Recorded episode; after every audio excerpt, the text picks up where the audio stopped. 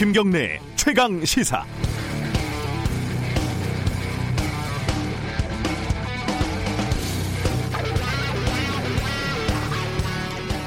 (2015년 5월 20일) 바레인에서 귀국한 한국인이 메르스 확진 판정을 받은 뒤 6월 4일까지 4명의 사망자가 발생을 했고 30여 명이 확진 판정됐으며 2차, 3차 감염까지 확인이 된 상황이었습니다. 당시까지 정부는 확진 판정을 받은 병원을 공개하지 않았습니다. 국민들의 과도한 불안을 방지하기 위해 관련 정보를 의료진에게만 공개한다는 이유였습니다. 물론 기자들은 대부분 알고 있었죠. 그리고 이미 SNS에서 관련 정보가 떠돌고 있었던 상황이었고요. 결국 6월 4일, 5일 프레시안과 유스타파라는 작은 언론사 두 곳에서 관련 병원을 실명으로 공개하게 됩니다. 당시 꽤 논의를 오래 진행했었던 게 기억이 납니다. 그 뒤 당국은 정보를 좀 더 정직하게 발표하게 되는 계기가 되긴 했습니다. 하지만 이건 아주 작은 사례에 불과했습니다. 감염자와 공포가 동시에 확산되는 상황에서 컨트롤타워가 도대체 어디냐는 비난이 폭주를 했고 결국 40명의 사망자를 낳고 메르스 사태는 막을 내렸습니다. 지금 똑같은 상황을 우리는 중국에서 목격을 하고 있습니다. 우왕좌왕하는 방역 당국, 차단된 정보, 그리고 그에 맞서는 시민들. 그리고 우리나라도 신종 코로나 바이러스 확진자가 벌써 4명이고 방역막이 뚫렸다, 이런 얘기도 나오고 있습니다. 우리가 5년 전 무엇을 배웠는지 이제 확인할 때입니다. 1월 28일 화요일 김경래 최강시사 시작합니다.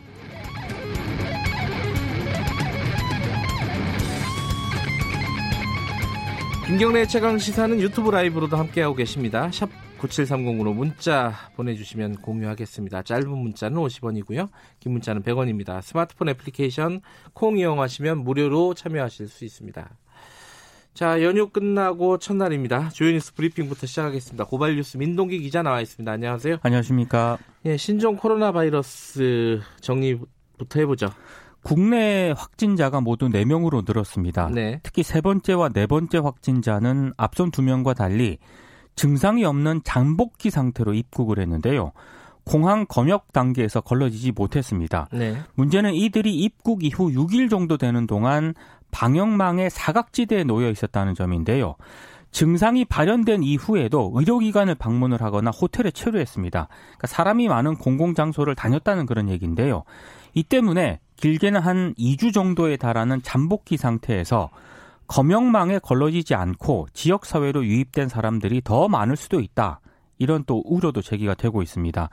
보건복지부가 어제 2015년 메르스 사태에도 주의 수준이었던 이 감염병 위기경보 단계를 경계로 격상을 했는데요. 경계로 상향이 된 것은 2009년 신종 인플루엔자가 유행했을 때 이후 처음입니다. 그리고 강원 원주에서요. 생후 15개월 된 의심 환자가 발생을 해서 격리 검사를 실시하고 있는데요. 네. 부모와 함께 중국 광저우를 다녀왔다고 하고요. 지난 26일 입국 이후에 기침, 고열 등의 증세를 보였고 폐렴 증상이 확인이 된 상황입니다. 네. 지금 굉장히 중요한 국면인 것 같고 메르스 때도 주의 단계였군요. 그렇습니다. 지금 당장 급한 게 우한에 있는 교민들을 어떻게 할 것이냐. 수송이 내일부터 진행이 된다, 뭐 이런 얘기가 나오고 있어요. 빠르면 내일, 예. 그리고 뭐 한 30일 정도쯤에 전세기를 통해서 중국 우한에 체류 중인 한국민을 정부가 수송할 계획입니다. 네. 현재까지 약 500명 정도가 귀국 희망 의사를 밝힌 것으로 알려졌는데요. 문재인 대통령이 신종 코로나 바이러스 감염증과 관련해서 네. 중국 우한 지역에서 입국한 사람들에 대해서 전수조사를 추진하라 이렇게 지시를 했습니다. 2차 감염을 통해 악화하는 것을 대비하려면 정부가 선제적 조치를 취해야 한다 이런 얘기를 했고요. 군 의료 인력까지도 필요하면 투입을 하고 군 시설까지도 활용해 대비하라 이런 점을 강조를 했습니다. 정부가 오늘 오전 홍남기 부총리 주재로 긴급 경제장관 회의를 개최할 예정입니다. 네, 브리핑 끝나고 관련된 얘기를 좀 자세히 좀 짚어보겠습니다. 중국 현지도 좀 연결을 해보고요. 네. 다음 소식 전해주시죠. 최강욱 청와대 공직기강비서관에 대해서 검찰이 기소를 했는데요. 네. 파문이 계속 확산이 되고 있습니다. 법무부는 서울중앙지검장의 승인 없이 이뤄진 기소는 날치기다 이렇게 규정을 했고요. 네. 그리고 법 위반이라는 그런 판단을 하고 있습니다. 현재 검찰에 대해서 감찰을 하겠다 이런 점을 좀 시사를 하고 있는 그런 상황인데요. 네. 법무부 감찰 규정을 보면 기본적으로 1차 감찰권은 대검 감찰부가 가지고 있습니다. 근데 특정 사유가 있으면 법무부가 직접 감찰을 수행할 수도 있는데요. 검찰에서 자체 감찰을 수행하지 않기로 결정한 경우라든가 대상자가 대검 감찰부 소속 직원이거나 대검 감찰부 업무를 지휘 감독하는 지위에 있는 경우 등에 한해서는 법무부가 직접 감찰을 수행할 수가 있거든요. 네. 근데 감찰을 한다면 1차 감찰 대상은 송정호 3차장, 고형권 반부패 수사 2부장이 될 것으로 보이는데 만약에 윤석열 검찰총장을 감찰을 한다면 네. 이게 문제가 간단치가 않습니다. 이렇게 되면은 법무부와 대검 간의 갈등이 극단으로 치달을 수도 있다. 이런 전망이 나오고 있는데요. 네. 근데 검찰 일각에서는 윤석열 검찰총장이 이성윤 서울중앙지검장에게 기소를 하라 이렇게 지시를 했는데 네. 이걸 이행하지 않은 서울중앙지검장이 오히려 감찰 대상이다. 적법 절차를 위반했다. 이런 지적도 나오고 있습니다. 이성윤 지검장은 관련 내용을 보고를 했는데 또 총장을 빼고 그렇습니다. 예, 법무부에만 보고를 한 걸로 지금 나오고 있고 네. 여러 가지로 지금 갈등 상황이 더 격화되는 양상입니다. 좀 더 지켜보도록 하고요. 정치권 소식 좀 알아보죠. 안철수 전 대표가 손학규 대표를 만났는데 네. 바른미래당 손학규 대표에게 비대위 구성을 요구를 했습니다. 네. 이른바 손학규 사태, 안철수 비대위원장 체제로 전환할 것을 이제 얘기를 했는데요. 네. 근데 손학규 대표는 즉답을 피했다고 합니다. 안철수 전 대표는 비대위 구성과 함께 전 당원 대상 투표와 같은 당대표 재신임 방안을 거론을 한 것으로 전해지고 있는데요.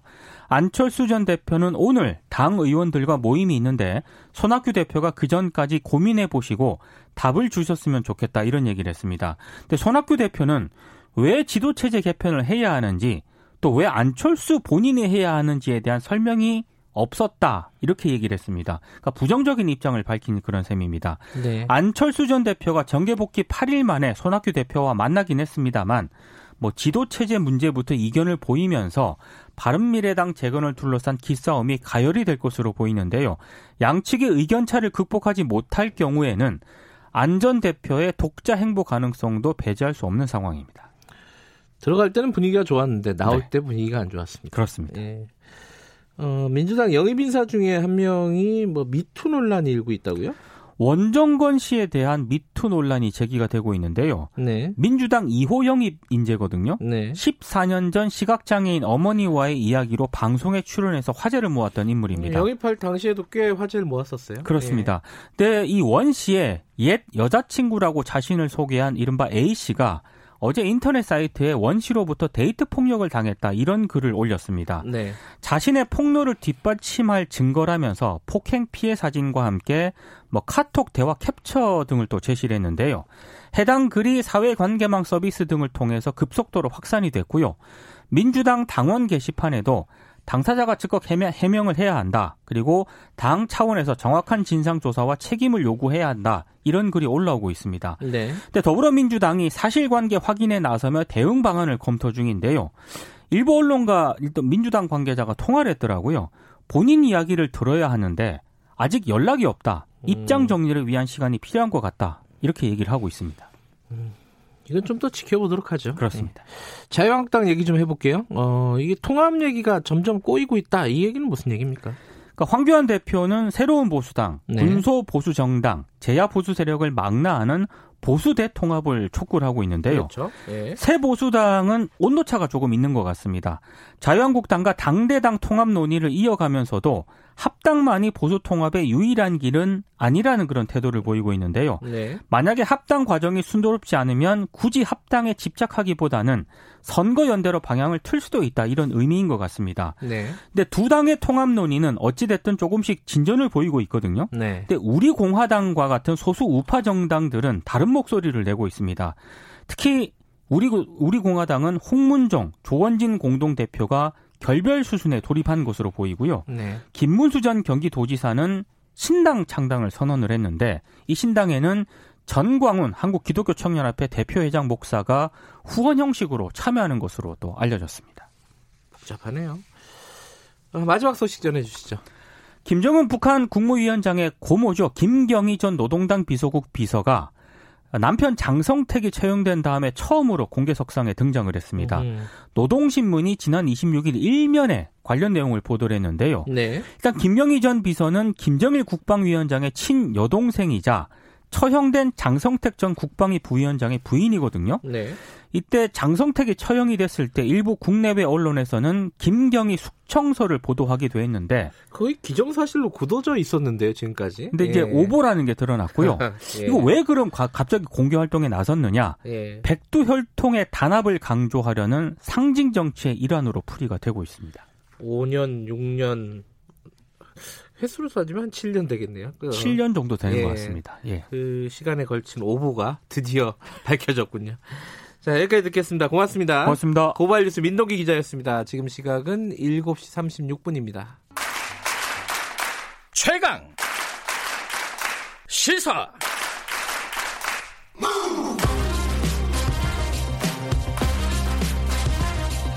지금 여러분께서는 김경래 기자의 최강 시사를 듣고 계십니다. 네, 지금부터는 신종 코로나 바이러스 관련된 얘기 좀 해보겠습니다. 중국에서는 확산세가 지금 꺾이지가 않고 있죠. 어제까지 사망자가 81명, 확진자가 2,800여 명입니다. 계속 하루하루 몇백 명씩, 700여 명씩 늘어나고 있습니다. 확진자가요. 중국 현지 연결해 보겠습니다. 안양봉 특파원입니다. 안녕하세요. 네, 안녕하세요. 네, 지금 북경에 베이징에 계신 거죠? 네, 그렇습니다.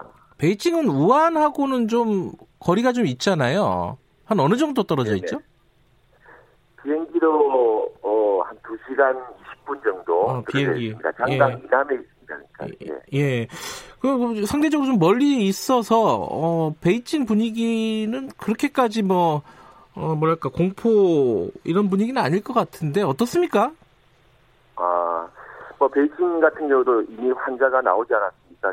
지금 현재 아직 그 중국의 보건당국인 국가위생건강위원회가 앞으로 한두 시간 뒤에는 공식 집계를 발표할 건데요. 네. 지금 그 각 언론사라든지 각 성별로 발표된 그 현황들을 집계한 그 기사를 보면 네. 7시 현재 이제 확진 환자가 2,858명입니다. 그리고 사망자가 네. 베이징에서도 어제 밤늦게 한 명의 사망자가 나왔습니다. 50대 남자가 숨졌는데요. 그래서 사망자가 82명으로 진단을 했고요. 네. 예, 베이징 같은 경우도 마찬가지로 이제 도심에서는 마스크를 착용하지 않은 사람을 보기가 드물고요. 그리고 한산합니다. 그리고 춘절 기간에 만리장성이나 이제 자금증 같은 경우는 어마어마한 사람들이 몰려가지고 그렇지 않습니까? 이게 네. 폐쇄가 됐기 때문에 뭐 사람을 찾아볼 수 없고요. 네. 오늘 같은 경우는 이제 지하철 운행하는 탑승객들에 대해서 체온 검사가 의무화됩니다. 그래서 네. 37.3도가 넘는 승객에 대해서는 지정병으로 바로 이동을 시켜서 검사를 하도록 이렇게 되어 있습니다. 그래서 네. 베이징도 마찬가지로 이 공포감이 대단합니다. 아, 그래요? 네네. 지금 이제 밖에서 보기에 좀 네. 안심이 안 되는 부분이 중국이라는 나라가 과연 이 감염병 대처를 잘 할 것이냐 이게 이제 밖에서 보기에 걱정이지 않습니까? 어떻습니까? 네. 내부에서 보시기에는? 이미 이제 여러 지적들은 WHO를 비롯한 국제사회나 외신 등에서 지적하듯이 초기 대응에 실패했던 것은 분명한 것 같습니다. 네. 이런 부분들이 중국 정부의 어떤 방역 대책에 대한 불신의 근저에 이런 부분이 있는 것 같고요. 그리고 네. 정보 공유라든지 정보 공개라든지 이 정보 공개된 정보의 신뢰성 이런 것에 대한 의심들도 여전한 것 같습니다. 그리고 환자 발생 추이를 보면 네. 23일 목요일 이후부터 매일 6,700명씩 증가하고 있습니다. 그리고 예. 어제 상황을 보면 어제는 한 800명 정도는 증가를 한 것 같습니다. 그래서 네. 이 증가하는 환자 추이를 봤을 때 중국이 이제 컨트롤 가능한 상황인가라는 의심들 이런 네. 것들을 갖게 되는 시기인 것 같고요. 그리고 무엇보다 더 심각한 것은 의심 환자 수가 이제 확진 환자를 초월했습니다. 네. 우한 사례를 보면 의심 환자 한 45% 정도가 확진 판명을 받았거든요. 네. 그러면 앞으로도 환자가 더 증가할 것이다. 이렇게 예측이 가능한 상황입니다. 지금 그 리커창 총리가 그 우한을 방문을 했죠. 네네네네. 이게 이제 예 뭔가 좀 국민들을 안심시키려고 하는 제스처 같은데 네. 실제로 대책들은 좀 진행이 잘 되고 있는 상황입니까? 어떻습니까? 이런 보여주기식 말고. 네. 예. 뭐 이미 좀 많이 알려졌듯이 춘절 연휴를 연장했다든지 이런 쪽의 네. 조치들은 즉각 시행되고 있습니다. 그리고 우한 같은 경우도 의료진이라든지 병원이 없어서 뭐 이렇게 그런 엄청난 곤란 상황이라는 것들도 보도에서 이미 한국에서 많이 전달됐지 않았습니까? 그래서 예. 임시병원도 지금 건립을 하고 있는데 매일매일 이제 CCTV에 주요 뉴스로 나오고 있습니다. 1000병상하고 1500병상의 임시병원을 2개를 짓고 있는데 네. 다음 주에는 완공이 되고요. 군 의료진 등을 포함해서 의료진도 1000명 정도가 이미 파견됐습니다. 그리고 치료제하고 백신 개발에도 진전이 있다 이런 발표도 나왔는데요. 네. 중국 질병통제센터 백신연구소에서는 바이러스 분류에 성공했다. 그리고 백신 개발을 위한 후속 작업이 지금 진행 중이다. 이런 발표가 있었고요. 네. 중국 과학원 약물연구소 같은 경우도 폐렴에 효능이 있을 수 있는 약물 30여 종 정도를 발견했다. 이런 발표가 있습니다. 그렇기 때문에 어떤 중국 정부가 무언가를 하고 있는 것은 분명한 것 같고요. 네. 이런 부분들이 사실 크게 동요하는 민심들이 있다는 것을 사실 인식을 했기 때문에 리커창 총리가 우한도 방문하고 지구작전 네. 이런 조치들도 하고 그렇게 진행을 하는 것 같습니다. 예. 지금 우한을 봉쇄를 하지 않았습니까? 중국 정부가? 네네네. 근데 우한에서 네. 이미 빠져나간 사람이 500만 명이다. 뭐 이런 분석도 있고 이 사람들이 어디로 갔는지 지금 우리나라에 네. 온 사람도 몇천 명이다. 이런 얘기도 있는데 이건 어떻게 네. 봐야 되나요?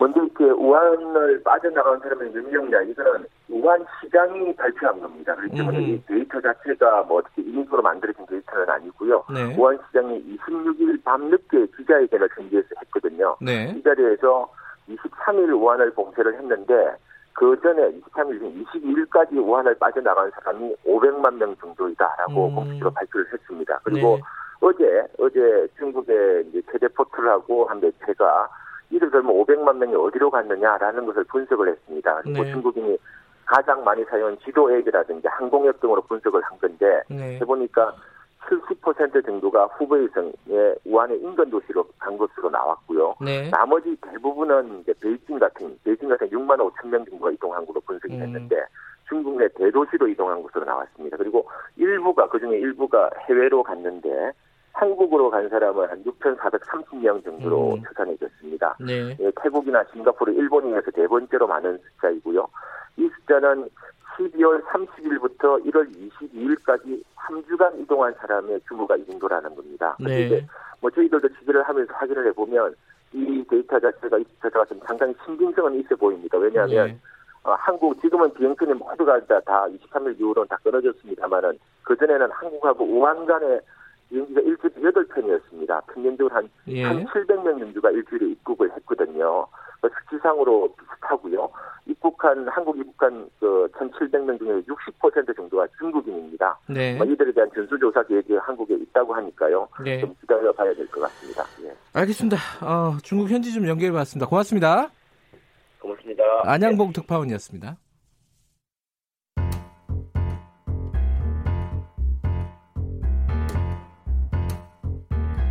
김경래의 최강시사. 네, 앞서 베이징 특파원 연결해봤는데 지금 우리나라도 문제입니다. 지금 3번, 4번 확진자가 나왔고 수도권 일대 방역막이 뚫린 거 아니냐 이런 지적도 나오고 있습니다. 가천길병원 감염내과 엄중식 교수님 연결해서 관련 얘기 좀 짚어보겠습니다. 안녕하세요. 예, 안녕하십니까. 예, 지금 3번, 4번 확진자가 나왔는데 서울 수도권 일대를 한 4일에서 6일 정도 돌아다닌 걸로 지금 나오고 있습니다. 이거는 어떻게 봐야 되나요? 좀 위험한 상황인가요?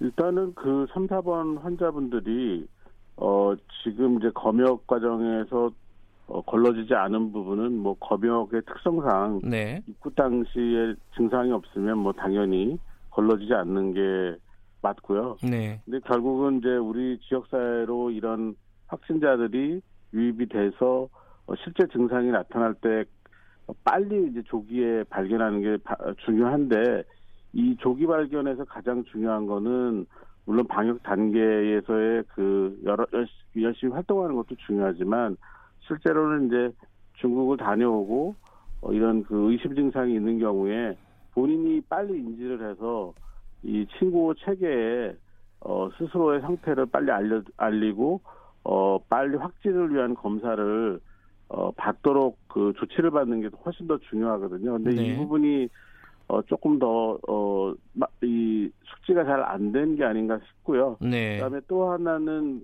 의료기관 또는 보건소별로 사례정이라는 걸 가지고 환자를 이제 진단하거나 아니면 격리할지를 결정을 하게 되는데 네. 이 사례정의가 좀 부족한 부분이 있었습니다.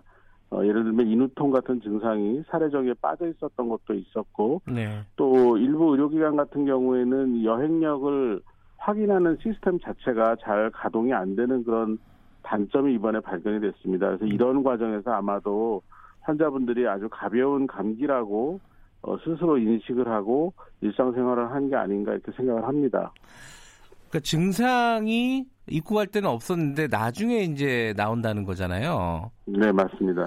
그런데 이런 사람들이 앞으로도 그럼 계속 나올 수 있다는 거 아니겠습니까? 네, 뭐 이런 그 입국 과정에서 증상이 없던 무증상 감염자가 네. 사회생활을 하는 동안에 감염 증상이 발생할 가능성은 항상 있습니다. 그러니까 지금 사실 중요한 거는 굉장히 높은 시민의식이 중요한데요. 네. 이제 특히 이제 중국 지역을 다녀오고 2주가 안 된 분들은 최대한 사회적 활동이나 사람 접촉을 자제를 해주셔야 되고요. 네. 특히 이제 우한 지역, 그 후베이성 지역을 다녀온 분들은 정말 유념을 해주셔야 되고 2주 이내에 그런 발열이나 뭐 어떤 새로운 증상이 꼭 호흡기 증상이 아니더라도 네. 몸이 아픈 것과 관련된 증상이 있으면 1339 콜센터나 지역 보건소를 이용을 해서 상담을 꼭 좀 받으셨으면 좋겠습니다. 지난 26일에요. 대한의사협회에서 중국인들 전면 입국 금지 조치 이 얘기를 꺼냈습니다. 이거 어떻게 봐야 되나요? 이 정도의 조치가 필요한 상황이라고 보시나요? 저는 그 입장에 동의하지는 않습니다. 물론 이제 그 대한의사협회 입장에서는 이제 지금의 현재 중국의 유행 상황이 뭐 전혀 그 호전이 되지 않고 있고 네. 또 그게 이제 우리나라의 위기와 직결이 되는 부분이 있으면서 또 실제로 이제 우리나라에서 유행이 되면은 의료기관 특히 이제 의원급 의료기관이나 이런 곳이 아주 심각한 타격을 받을 수가 있거든요. 네. 이런 부분에 대한 염려는 충분히 이해는 하는데 네. 실제로 중국인을 전면 입국 조치하는 것과 관련된 여러 가지 다른 영향을 고려를 해야 되겠고요. 네. 또 실제로 입국 금지를 한다고 하더라도 그러면 우리나라에서의 감염을 완전히 차단할 수 있느냐? 꼭 그렇지는 않습니다. 네. 이제 전 세계로 퍼져나가는 입장이기 때문에 중국인이 아닌 다른 감염이 들어오면 역시 마찬가지 상황이 되거든요. 그다음 또 하나는 중국인 전면 입국 금지하면 저희도 못 가는 상황이 됩니다. 네. 예, 중국이 당연히 우리나라도 입국 금지 시키겠죠. 그럴 때 나타난 여러 가지 사회적, 경제적 손실을 감당하기 어려운 부분이 있습니다. 그래서 이 부분은 조금 그 앞서 나간 조치라고 생각을 하고요. 네. 지금 북한을 제외하고 이런 중국인의 전면 입국 조치를 취한 나라가 아직도 전혀 없습니다. 그거는 지금 현재 검역 체계라든지 지역사회의 그 방역망에서 일부 소수의 유행은 감소하더라도 지금 상황을 유지하는 것이 오히려 더 현명하다고 판단하기 때문에 네. 세계보건기구도 아직 국제적인 공중보건 비상사태를 선포하지 않고 계속 주의 깊게 보고 또 우리나라 정부나 다른 나라 정부들도 아직은 추이를 보는 입장이거든요. 네. 그래서 이제 그런 부분을 좀 충분히 여러 가지 점을 고려해서 결정해야 되는 문제라고 생각을 합니다. 지금 WHO 같은 경우에 비상사태를 선포하지는 않았지만은 그 영국 쪽에서는 지금 10만 명 감염자가 있다 이런 얘기가 나오고 있어요. 네. 그런 얘기가 있기도 하고 지금 우리 같은 경우는 메르스 때 굉장히 호되게 한번 당했던 경험이 있지 않습니까? 네. 좀 비교를 한다면 지금 전세적인 상황이 어떤 상황인지 좀 평가를 좀 해주시죠. 네. 아마 무증상 감염 자, 그리고 아주 경증의 감염자까지 다 포함을 하면 네. 지금 중국 현지에서의 감염인이 한 10만 명까지 이를 것이다라고 추산을 한 건데요. 네. 이건 뭐 어느 정도 설득력이 있습니다. 왜냐하면 증상이 나타나지 않은 사람들이나 아주 가볍게 이 신종 코로나 바이러스 감염증을 앓는 사람들 같은 경우에는 네. 진단 자체를 받지 않는, 그러니까 의료기관을 찾지 않는 가능성이 많기 때문에 이런 것들을 통계적으로 추산을 하면 네. 뭐 지금 현재 확진자의 3배에서 10배 이상까지도 추정을 하는 게 일반적인 의료적인 추정이거든요. 그러니까 네. 이 부분은 상당히 가능성이 있다라는 거고요. 그렇지만 네. 현재 이제 여러 나라, 아프리카를 제외한 전 대륙에서 감염 확진자가 발생을 하고 있고 이 확진자들은 대부분 중국을 방문한 후에 감염이 돼서 유입이 되는 환자입니다. 네. 그 확산은 되고 있지만 실제로 그 나라에서 또는 그 대륙에서 이 지역에서의 감염 전파는 아직까지는 일어나고 있지 않기 때문에 네. 흔히 말하는 전 세계적인 유행, 그러니까 팬데믹 상황은 아직까지는 아니라고 보고 있습니다. 그렇지만 중국의 유행 상황이 빠르게 이 진정이 되지 않으면 계속해서 이런 확진자들이 다른 나라로 유입이 될 가능성이 있고 네. 그 과정에서 소규모 유행이나 대규모 유행까지도 가능하기 때문에 가능하면 이제 중국의 유행을 빨리 진정시키는 게 아주 급선무라고 볼 수가 있습니다. 네, 알겠습니다. 오늘 말씀 감사합니다. 네, 감사합니다. 가천길병원 감염내과 엄중식 교수님이었습니다.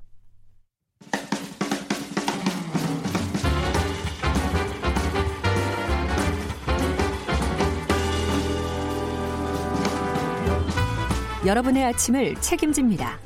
김경래의 최강 시사. 네, 최강 스포츠 박주미 기자 안 나와 있고 연결 좀 해보겠습니다. 오늘은 스튜디오에 나오지 않고 인천공항에 가 있습니다. 왜 나가 있는지 한번 연결해보죠. 박주미 기자 안녕하세요. 네, 안녕하세요. 인천공항에 왜 이렇게 아침 일찍부터 나가 계십니까? 네, 연휴 기간에 올림픽 축구대표팀이 좋은 의미로 사고를 쳤잖아요. 2023 아시아 축구연맹 챔피언십 대회에서 사상 첫 우승을 이뤄냈는데 네. 이렇게 기분 좋은 소식을 전해준 대표팀이 조금 있으면 귀국하거든요. 저희도 스포츠 뉴스 시간에 전해드리기 위해서 현장 취재 나와 있습니다. 아, 지금 몇 시에 귀국해요? 8시 30분이 도착 예정 시간인데요. 조금 늦어질 것 같습니다. 아, 지금 그럼 사람들 많이 몰려 있어요? 연휴를 마치고 일상으로 돌아가는 첫날이라서 또 도착 시간이 좀 이른 편이라서 팬들이 많이 나와 있거나 하진 않는데 네. 취재진들은 도착 시간 1시간 전부터 벌써 출국장에 자리 잡고 있고요. 출국장에 네. 공항을 이용한 일반 시민들도 취재진을 보고 왜 이렇게 취재진 카메라가 와 있냐 이러면서 올림픽 대표팀의 귀국 소식을 듣고 예. 일부 기다리고 있습니다. 예, 다들 마스크 하고 있겠네요, 그죠? 네, 네. 자, 이번 경기 우승 소식 간단하게 좀 정리해 보죠.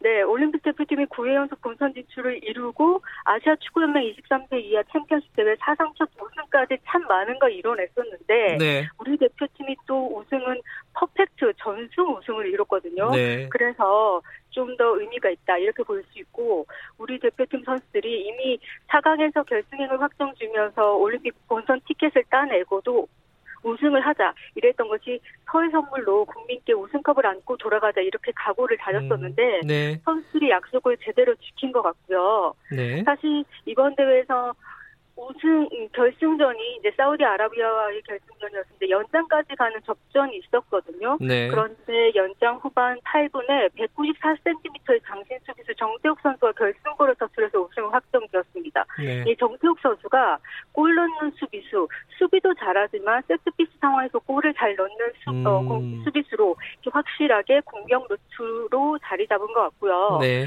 또 이번 대회 최우수 선수 MVP를 받은 미드필더 원두재 선수 이야기 안 할 수 없는데 네. 이 선수가 이번 대표팀의 숨은 영웅이라고 좀 불릴 정도로 알토란 네. 역할을 했었거든요. 네. 1차전 조별리그 1차전을 제외하고 다 경기를 뛰었어요. 나머지 경기에서. 네. 그 정도로 감독의 어떤 믿음이 있었고 또 김학번 감독님도 얘기 안 할 수 없어요. 김학번 감독은 다시 한번 이번 대회를 통해서 우승 청부사라는 애칭을 재확인했는데 우승 청부사. 예, 예. 네.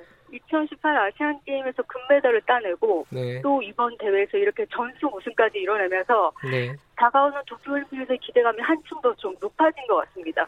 알겠습니다. 오랜만에 좋은 소식이네요. 그 선수들 취재 열심히 하시고요. 오늘 고맙습니다. 네. 예, KBS 스포츠 취재부 박주미 기자였습니다. 김경래 채널에서 1부는 여기까지 하겠습니다. 잠시 후 2부에서 뵙고요. 8시 5분에 뉴스 듣고 돌아옵니다.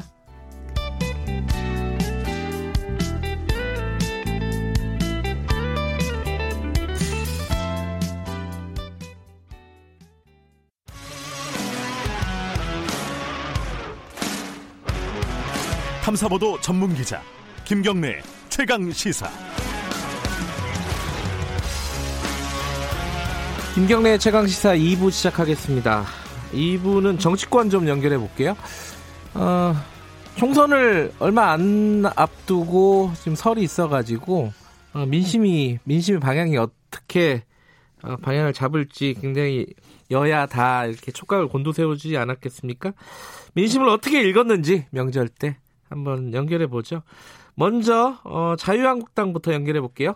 김재원 정책위의장 연결돼 있습니다. 안녕하세요. 네, 안녕하세요. 네, 설에 고향 좀 다녀오셨습니까?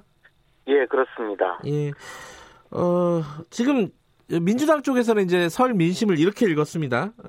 민생이 우선이다. 그러니까. 검찰 편들기 야당이 하는 거 그만 끝내고 민생에 집중하라. 이게 이제 민심이다라고 이제 민주당은 입장을 냈습니다. 어떻게 보셨어요, 김 의장께서는? 여당에서는 그렇게 보고 싶겠지만 그게 네. 아니라는 것도 잘 아실 겁니다. 네. 검찰 수사를 압박하고 자기들의 죄를 덮기 위해서 인사권을 이용한 것에 대해서 국민들이 다 알고 있기 때문에 그것이 얼마나 부당하고 잘못된 것인지 잘 알고 있습니다. 또한 네. 민생이 우선이다라는 말은 당연한 것이고요. 네. 못 살겠다. 여당이 이렇게 정치를 잘못해서 국민들 못 살게 구니까 제발 이번엔 한번 완전히 갈아보자라는 그런 의견이 많았습니다. 그래서 네. 국민들의 삶을 돌보지 않고 오로지 네. 권력 게임에만 네. 몰입해 있고 무슨 공수처라는 괴물 수사기관을 등장시키기 위해서 국민들을 못 살게 구는 이 정권에 대한 심판 의지가 아주 강하다는 걸 느낄 수 있었습니다. 지금 그 최강욱 공직기관 비서관, 청와대 비서관에 대한 기소 때문에 좀 검찰도 좀 시끌시끌합니다. 일단 법무부는 검찰의 기소를 날치기 기소라고 했어요. 총장을 건너뛰었다는 얘기죠. 어떻게 보십니까, 이거는? 총장을 건너뛰었다는 게 아니라 지검장을 건너뛰었다는 거죠. 예. 그래서 이제 그분들이 검찰청법을 들여다보지도 않은 분들이라고 생각해요. 법무부에서 도대체 대한민국 이제 이 법이 어떻게 돼 있는지 관심이 없다는 것인 것 같은데요. 네. 검찰청법에 의하면 구체적인 사건, 즉 최강욱 그 비서관을 기소할 것인지 말 것인지에 대한 네. 구체적인 사건의 지휘는 검찰총장이 할 수가 있어요. 그리고 법무장관은 검찰총장에 대해서 구체적인 사건에 대한 지휘를 할 수가 있거든요. 네. 예를 들어 법무장관이 최강욱 그 비서관을 기소하지 마라 이렇게 이야기하려면 그건 검찰총장한테 서면으로 할 수가 있거든요. 그러면 네. 그 검찰총장이 그것을 받아들여야 되느냐 하는 것은 그것은 아니고 네.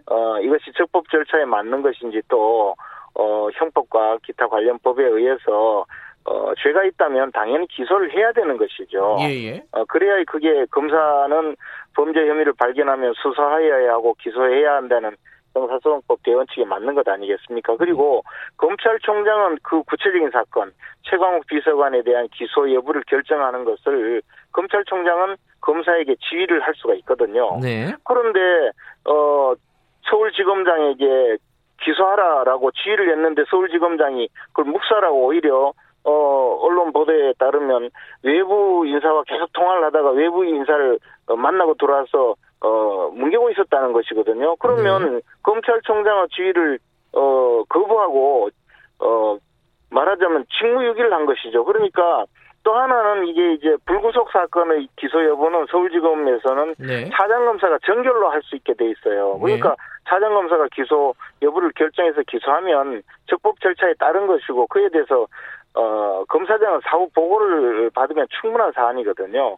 그런데 법무부는 검찰청법을 한번 읽어보지도 않았는지 대한민국 법무부는 법위에 군림하는 자신들만의 어떤 독자적인 법이 있는지는 몰라도 그거는 솔직히 좀 이해할 수 없는 분들이죠. 그리고 그런 식의 주장이 결국 있기 때문에 이번 인사 그 검사들을 모두 그 정권에 대해 수사를 네. 하던 그 검사를 몽땅 쫓아내버린 이 사건이 네. 결국은 자신들의 비리를 은폐하고 수사를 방해하기 위한 직권남용 행위라고 판단하고 있는 것이죠. 그래서 저희들은 예. 반드시 특검법을 관철해서 이 문제를 그 수사를 해서 네. 이것을 위법 행위를 철저히 가려낸다는 방침입니다. 그러니까 지검장, 중앙지검장의 결재를 건너뛰었다는 거는 이제 통상적인 절차는 아니었는데 법적으로는 문제 없다 이런 말씀이신 건가요? 문제 없다는 것이 아니고 법적으로는 네. 중앙지검장이 검찰총장을 지시 불이행한 것이 더 문제다. 오히려 그게 더 문제다. 왜냐하면 검찰총장이 중앙지검장을 지시하게 돼, 지휘하게 돼 있지 않습니까? 예. 구체적인 사건에 대해서. 그런데 예. 그것은 듣지 않고 도리어 외부인들하고 통화를 하고 그쪽 지시를 받았거든요. 그러면 네. 검찰총장은 즉시 서울중앙지검장에 대해서 수사를 해야 됩니다. 그날 누구하고 통화를 했는지 네. 무슨 지시를 받은 것인지 만약에 그 외부인하고 통화를 하면서 검찰총장하고 차장검사가 지금 최강욱 비서관 기소하자고 하는데 기소 내용이 이거다. 그래서 내가 이렇게 막고 있다 하면 그거는 공무상 비밀누설죄가 될 수도 있죠. 그 누구하고 통화를 했는지 그걸 밝혀야 돼요.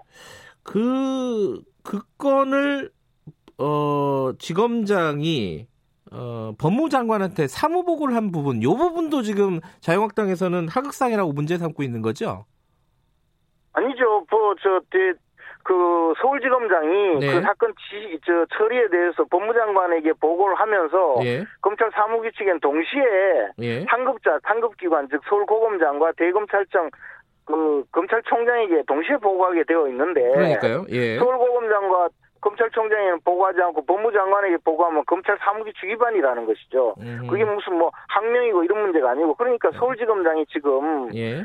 자신의 직속 상관인 검찰총장은 무시하고 구체적인 사건 지휘보고를 할 수 없는 법무장관에게 이 네. 사건의 지휘보고를 하고 지휘보고를 받고 그렇게 해서 처리를 한 것이기 때문에 검찰청법에 위반되었고 예. 그래서 문제라는 것이고 또한 그 지시를 했다면 법무장관도 명백히 검찰청법에 위반된 직권남용 행위다 이런 의미이시죠. 이 부분을 지금 특검을 통해서 좀 규명을 하겠다 이런 취지인가요? 아까 말씀하신 거는? 그렇습니다. 네. 이것을 수사를 하지 않으면 특별검사가 수사를 해야 네. 밝혀질 것인데요. 그렇게 어렵지 않습니다. 통화한 내역하고 확인해보고 그 진술한 그분들이 무슨 이야기를 했는지 그때 당시에 처리한 검사들하고 네. 조사만 해보면 간단하게 끝날 일이에요. 예. 왜 수사를 안 하는지 모르겠어요. 최강욱 비서관도 이 부분을 수사를 해달라. 이거 직권남용이다. 이래가지고 고발을 하겠다는 입장이거든요. 그럼 양쪽 고발을 하시면 예, 안 될 텐데 예. 다만 그분은 제가 이해가 안 가는 것이 청와대 공직기강 비서관이 얼마나 높은 자리인지는 몰라도 이게 아마 1급이라고 생각되는데요. 네. 그것을 쿠데타라고 하면 도대체 검찰총장이 1급 그 직원을 기소하라고 지시한 것이 쿠데타라면 대한민국은 도대체 무슨 이야기인지 모르겠어요. 청와대의 완전히 그렇게 무서운 자리인지는 몰라도 공직기관 비서관이 검찰총장의 지시를 받은 서울지검 검사가 그 자신의 그 불법 행위를 재판에 넘겼는데 그것을 쿠데타라고 주장하면서 고발을 해서 응분의 책임을 묻겠다 그리고 공수처에서 수사를 하게 만들겠다라고 하는 걸 보니까 하도 요즘 이상한 이야기가 많아서 그렇지만 참. 양쪽 다 지금 법적으로 뭔가 규명을 해야 된다 이런 취지인 것 같고요. 빨리 최강욱 비서관도 빨리 기소를 좀 고발을 좀 해주시길 바래요. 오히려 최강욱 비서관도 고발을 빨리 해달라. 예. 알겠습니다. 다른 얘기도 좀 여쭤볼게요. 이 임시국회 때 검찰개혁 후속 조치, 예를 들어 경찰개혁법 있습니다. 경찰청법도 있고 검경수사권 조정법 이런 관련된 법안들이 있는데 이거 좀 처리를 하자 2월에 이거 어떻게 하실 생각이세요? 그래서 기본적으로 2월 임시국회는 네. 최강욱 비서관의 불법 행위를 덮기 위해서 검사들 대거 쫓아낸 검사 인사학살 네. 그리고 그 과정에서 여러 가지 있었던 추미애 장관부터 시작돼서 그분들을 관련된 불법 행위를 수사하기 위한 네. 특검법 처리가 기본 전제가 되어야 되고요. 예. 그다음에 지금 말씀하시는 그런 그 여권에서 예. 마음대로 이제 자신들의 그 어떤 권력을 강화하고 국가 질서를 기본적으로 자신들의 의지대로 끌고 가려고 하는 이런 법들은 예. 그동안 잘 해오신 4+1 협의체라는 날치기 전문 조직이 있어요. 그분들하고 같이 협의하면 되는 것이고 예. 저희들은 이제 특검법 논의를 시작한다면 예. 2월 임시국회는 충분히 그 같이 협의할 의지가 있습니다. 그러나 예. 2월 임시국회에서 뭐 그분들이 말씀하시는 여러 가지 법은 제가 봐서 민생하고는 하등 관계가 없거든요. 국민들은 아무 관심이 없는 법을 오로지 권력 강화를 위해서 주장하시는 거니까 지금까지 해오시던 대로 이른바 4+1 협의체 그분들하고 잘 의논해서 처리하시길 권유드립니다. 어쨌든 특검법이 전제가 된다면은 임시국회 임할 용의가 있다 이런 말씀이신 거고요. 예, 의사일정 협의라든가 모든 예. 것은 특검법 논의부터 함께 의논한다면 충분히 가능한 이야기입니다. 알겠습니다. 그 총선 얘기도 잠깐 여쭤보면요. 뭐 간단한 거 좀 먼저 여쭤보죠.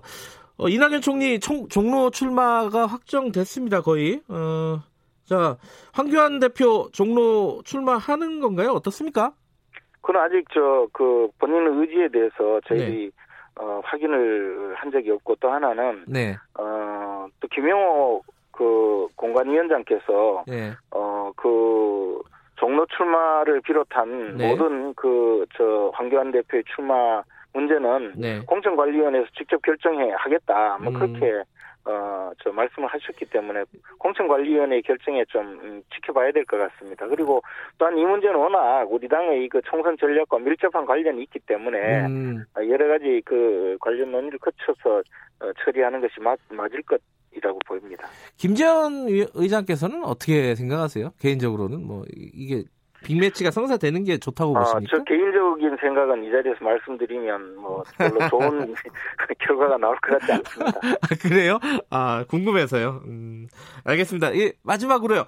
그 중국 관광객 입국 금지 검토해야 된다. 심재철 원내대표가 얘기했습니다.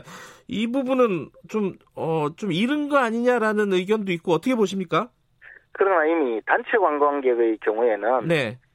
실질적으로 중국 정부가 네. 금지하고 있기 때문에 저희들도 우리나라 단체 관광객이 중국으로 가는 것은 네. 이제 제한하는 조치를 할 때가 되지 않았는가 생각하고요. 네. 중국인들의 모든 중국인들을 우리나라에 입국을 금지하는 조치까지는 아직 좀 어렵지만 네. 예를 들어 특정 지역 또 발병이 된 지역의 그 중국 입국자에 대해서는 점수 조사를 하고 네. 잠복 기간 동안 추적 조사를 한다든가 여러 가지 방식으로 이제 그 지역 사회의 감염 자체를 막을 수 있는 조치를 하지 않으면 안 되는 상황이라고 봅니다. 알겠습니다. 오늘 말씀 감사합니다. 예, 감사합니다. 자유한국당 김재원 정책위 의장이었고요. 바로 더불어민주당 연결하죠. 홍익표 수석 대변인 연결돼 있습니다. 안녕하세요. 네, 안녕하세요. 반갑습니다. 네, 코로나 바이러스, 신종 코로나 바이러스 요 얘기 좀 이어서 좀 해볼게요. 지금 자유한국당에서 중국인 관광객 입국 금지 조치를 검토해야 된다라는 얘기.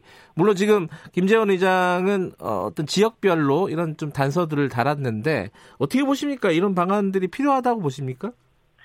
네, 자유한국당 심재철 원내대표 얘기는 너무 과한 얘기고요. 오늘 네. 지금 막 그 김재원 정책위장 말씀 들어보니까 네. 정부의 그 하고 있는 조치와 괴를 같이 그 일정 정도 예, 예. 같이 하고 있는 것 같습니다. 이미 예. 정부에서는 우한 지역에서 들어오는 그 입국자에 대해서는 그 전수조사 및 그 추적 조사를 계속 하고 있고요. 네.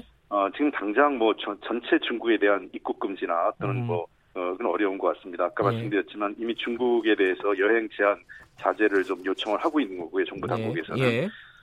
지금 그 연휴 기간 내에서도 중앙정부는 물론이고 지방자치단체 및 보건당국에서 방역을 위해서 감염 확산 방지를 위해서 최선을 다하고 있습니다.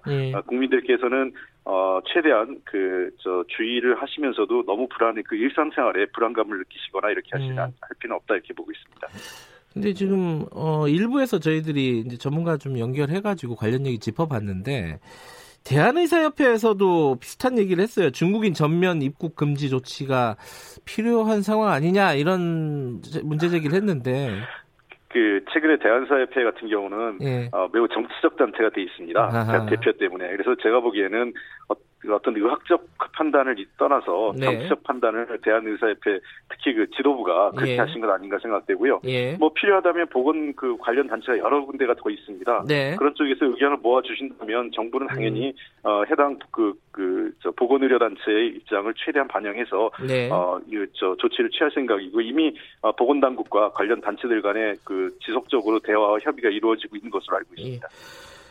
앞서 이제 자유한국당 얘기 좀 들었는데 민주당에서는 명절 민심 어떻게 읽으셨습니까? 간단하게 요약하면 어떻습니까? 네, 하나는 정치권이 좀 더 겸손해져야 될 것 같고요. 특히 네. 우리 여당 입장에서는 좀 더 겸손한 입장에서 낮은 자세로 국민께 봉사하는 마음을 가져야 한다는 게 하나고요. 두 번째는 민생과 민생 개혁을 최우선적으로 할 것. 그다음에 네. 세 번째는 이러한 그 전반적인 정치 개혁을 포함해서 모든 그 한국 사회 개혁 과제를 좀 더 담대하게 네. 추진해 달라. 이렇게 이 세 가지가 그 주문 요구라고 생각을 합니다. 알겠습니다. 검찰 얘기 좀 해볼게요. 지금 법무부에서는 최강욱 비서관에 대한 기소를 날치기 기소라고 했습니다. 근데 이게 지금 자유한국당 얘기는 항명이라는 거예요. 그 지검장이 검찰총장 말을 지시를 지금 안 듣는 상황이었다. 어떻게 네. 받아들이고 계십니까? 이거는? 글쎄요. 항명 얘기는 우리가 얘기했을 때 굉장히 그 자유한국당에서 비판을 많이 했던 그 얘기인데 또 다시 이제 자유한국당의 항명 얘기 가져오는데 실질적으로 지금 보고 체계를 보면 최종적으로 서울중앙지검장이 그 1차적으로 책임을 갖고 있습니다. 네.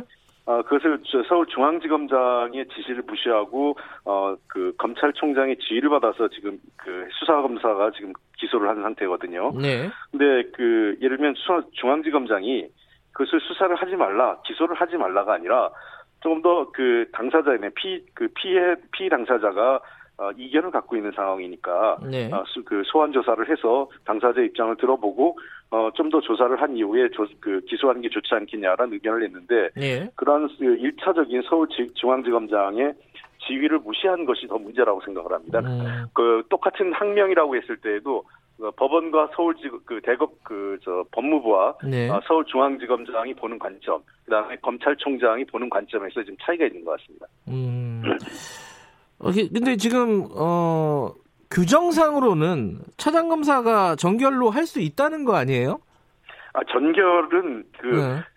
결재를 대신한다는 거지. 그렇죠. 예. 예, 그 권한을 가지고 있다는 건 아닙니다. 권한은 서울중앙지검장이 갖고 있는 거고요. 네. 서울중앙지검장이 그 권한을 위임했을 때 전결을 하는 거 아니겠습니까? 그렇습니다. 그래서 이 사안에 대해서는 서울중앙지검장이 재고를 요청한 겁니다. 그래서 피해 당사자인 지금 최강욱 비서관이 본인은 무죄를 주장하고 네. 검찰의 그 기소 의견에 문제 제기를 하고 있으니 네. 한 차례 소환 조사도 없이 기소를 하는 것보단 당사자에 대한 피의자 조사를 하고 기소를 하라라는 게 서울중앙지검장의 지휘 의견이었습니다. 그럼 예. 그것을 받아들이는 것이 맞다고 보는 거죠. 근데 관련된 얘기가 하나 더 있어요. 이성윤 지검장이 사무보고를 할 때 법무부 장관에게만 하고 법무부에게만 하고 검찰총장에게는 안 했단 말이에요. 이것도 문제가 있다고 지금 자유한국당은 얘기하고 있는 거 아닙니까? 전혀 사실과 다릅니다. 이 얘기는 자유한국당에서 지금 계속적으로 일종의 이제 검찰의 내부 분쟁 프레임을 만들고 네. 검찰 개혁을 반대하기 위해서 지금 문제 제기를 하고 있는 것 같은데요. 네.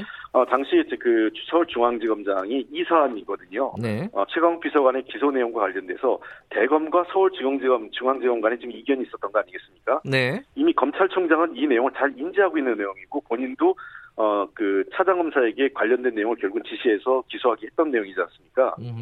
그러니까 이 내용을 이미 윤석열 검찰총장은 잘 인지하고 있었기 때문에 네. 서울중앙지검장이 법무부에 이 내용을 보고를 했던 것이고 사무보고를 네. 다만 사무보고 내용을 패싱한 게 아니라 네. 상황실에 보도자를 두었는데 두고 오는 것보단 직접 하는 게 좋겠다고 해서 이를 회수해서 절차를 갖춰서 보고하겠다 이런 내용이었습니다. 그러니까 네. 마치 검찰총장을 패싱했다 이런 얘기는 사실관계도 맞지 않고 또 있을 수가 없는 일이었죠.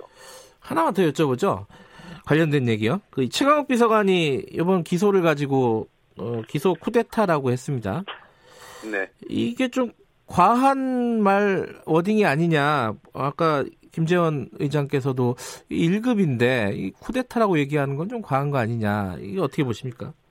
글쎄요, 뭐, 그거는 그 최강욱 비서관의 입장이기 때문에, 예. 여당에서 뭐, 그거 갖고 왈가불가하긴 그렇고, 예. 다만, 지금 이 사안을 바라보는 이 최강욱 비서 당사자 예. 입장에서는 매우 어떤 수사, 절차적으로 문제점, 그 다음에, 네. 피의자 당사자에 대한 제대로 된 조사도 없이 검찰이, 해당 수사기관, 검찰이, 네. 검사가, 이미 선입관을 갖고 이 조사를 한 것에 대한 문제제기를 한 것 아닌가 생각을 하고요. 네. 어쨌든 검찰 내부의 문제에 대해서 자꾸 왈가불가 하는 것보다 지금 현재 법무부 내부에서 감찰도 진행되고 있고 여러 가지 내용이 있기 때문에 이 내용에 대해서는 조사 결과가 나오면 그에 따른 적절한 조치가 취해지면 된다고 생각을 합니다. 특검하자 그러는데 자유한국당 그 부분은 어떻게 받아들일 수 있나요? 정말... 자유한국당 특검 얘기는 도대체 이번 20대 국회에 들어서 몇 번째인지 모르겠습니다. 아예 그럴 바에는 그냥 검찰 해체하고 특검만 상설 특검 만드는 게 낫겠습니다. 나중에 그러면 특검하자고 또 할 것 같은데요. 제가 보기에는 정치 공세 이상 이하도 아닙니다. 지금 검찰의 수사 내용 지켜보고 그리고 나서 특검을 하면 되는 거지. 바로 특검을 하자는 거는 본인도 보니까 김재원 의장님도 원래 검사 출신 아니겠어요. 네. 네, 그런 내용을 잘 아실 텐데 너무 무리한 정치 공세 아닌가 생각됩니다. 총선 얘기 한두 개만 좀 짚고 마무리하죠. 지금 명절 민심 보셨을 텐데 특히 이제 PK 지역, 그러니까 부울경이라고 하는 지역이 굉장히 중요한 지역이지 않습니까? 전략적으로 여기가 좀 낙관적이지가 않다 여당에게 이런 얘기들이 많이 나와요. 어떻게 보세요? 아니 정부 여당한테 낙관적인 지역이 어디 한 군데 어느 하나라도 저희들은 낙관적으로 보진 않습니다. 예. 선거는 늘 겸손하게 그리고 절실함을 갖고 최선을 다해야만 국민의 선택을 받을 수 있다고 생각하기 때문에 특정 지역만을 놓고 유리하다 불리하다 이렇게 저희가 판단하지 않고 있고 전국적인 관점에서 선거를 보고 있고 다만 PK 지역이 우리로서도 매우 전략적인 지역인 것은 분명하기 때문에 지금부터라도 그 지역의 현안 과제, 그 다음에 지역 주민들의 어떤 관심 사항들에 대해서 저희가 조금 더 절실하게 다가간다면 국민의 선택이 저희들은 4.15 총선에서 국민의 선택이 있을 것으로 판단하고 있습니다. 네, 총선 인재 영입 관련해서도 하나만 좀 여쭤볼게요. 지금 이수진 전 부장판사가 영입됐습니다. 13번째 영입 인사라고 발표를 했는데 지금 판사가 4명째예요, 그죠? 네, 네. 이 특히 이제 이수진 부장판사는 판사 끝내고 바로 온단 말이에요. 이거 좀 문제가 있다. 어떻게 보십니까? 네, 그런 지적에 대해서는 저도 일정적 부분 이 타당한 면이 있습니다만, 네. 어쨌든 예를 들면 이탄희 판사 같은 경우에는 이미 그만둔 지가 1년이 넘었고요. 예. 그래서 이런 경우는 큰 문제가 없고 다만 우리가 자꾸 지금 판사로 있으면서 재직 시절에 그분들이 어떤 정치적 입장 또는 어떤 특정 권력과의 유착관계가 어떤 판단에 판결에 영향을 주었느냐 안 주었느냐 전 중요하다고 생각을 합니다. 그 문제에 대해서 현재 우리나라 법무부 시스템 재판 사법 체계 시스템은 형사 합의부 체제로 이루어지기 때문에 판사 한 개인의 판단이 어떤 전체 결과를 좌지우지하기는 어렵거든요. 네. 그런 측면에서 너무 지나치게 이런 문제를 사법부의 지금까지 판결 문제까지 연결시켜서 확대하는 것은 사법부 전체에 대한 불신을 야기할 수 있다는 측면에서 좀 더 세심한 배려가 있어야 된다고 생각을 하고 다만 이번을 넘어서서 제가 보기에는 현재 검사나 또는 판사 같은 경우 굉장히 정치권에 많이 계세요. 과잉 대표성이 돼 있다 이런 지적이 분명히 있기 때문에 앞으로 검사나 판사 등과 같이 사법 체계와 관련돼 있는 분들의 정치권 진출에 대해서는 좀 더 새로운 기준을 만드는 논의가 필요하지 않을까 이런 생각을 갖고 있습니다. 알겠습니다. 더불어민주당 쪽 얘기는 여기까지 듣겠습니다. 고맙습니다. 네, 감사합니다. 홍익표 수석 대변인이었습니다. 김경래 최강시사 2부는 여기까지 하겠습니다. 잠시 후 3부에서 다시 뵙고요. 일부 지역국에서는 해당 지역 방송 보내드립니다.